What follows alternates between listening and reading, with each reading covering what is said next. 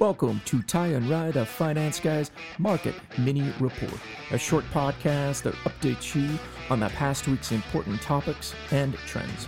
Remember, this is not an offer to sell, and past performance does not guarantee future returns.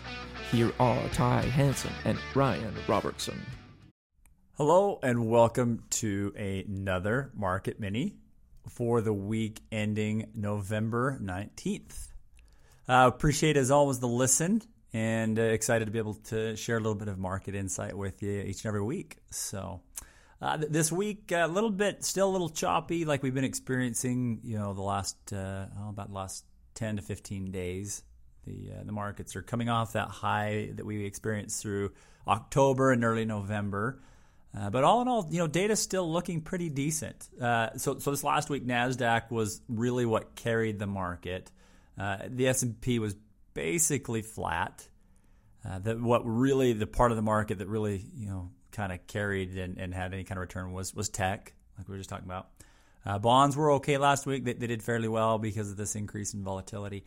Uh, really, though, the, uh, the, Dow and small cap took a little bit more of a beating this last week. So so definitely uh, more centralized and focused with any kind of returns this last week. So you know, people with a, heavy tech portfolio were happy with the returns, but uh, yeah, you know, all, all in all, it, you know, it's it's one of those things. I, I again, I think we, we, as anytime we see a really good run in the market, we'll start to see you know some basic corrections, things like that.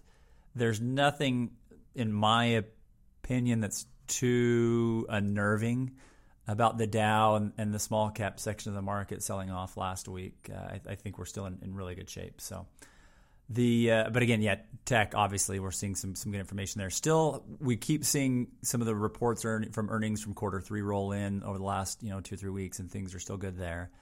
So so excited about that.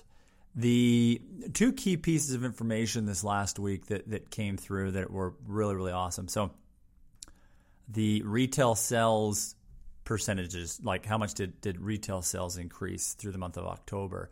It was projected to be around between one and one and that actually ended at one point seven percent. So so retail sales, which okay, you know, twenty basis points is that really a big deal, Ty?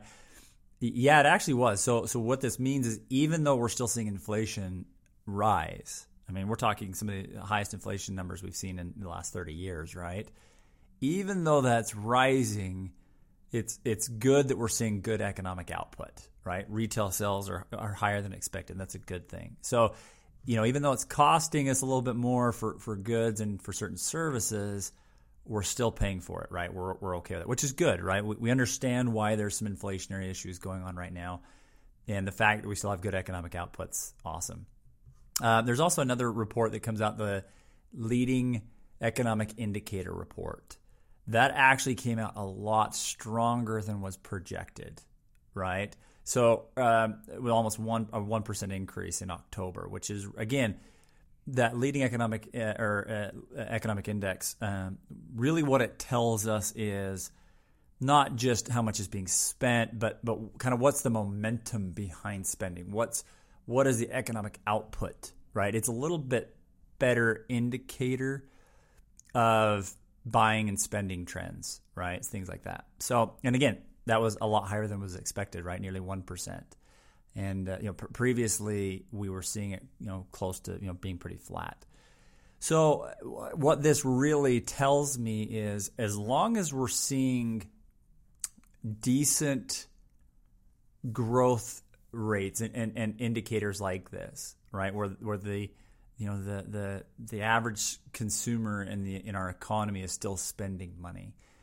That's keeping us away from stagflation right? When which stagflation is anytime you have an increase in inflation and then you see a proportionate decrease in economic output like GDP retail sales all those kinds of things when you start to see that slow down as that's rising with inflation that's that's stagflation that's really bad that's where you really start to see an economy slow down, markets start to sell off, things start to get really bleak. So again, we're handling you know this rise in inflation fairly well, right? The the the, uh, the common man or woman out on, on you know in America, you know out on Main Street, USA, they're still spending money, right? Especially as we're starting to gear up towards you know uh, uh, Christmas, right? We're still seeing that that Christmas spending. So, anyways, uh, again, not the greatest week. Um, I you know still projecting some some decent return data by the end of the year.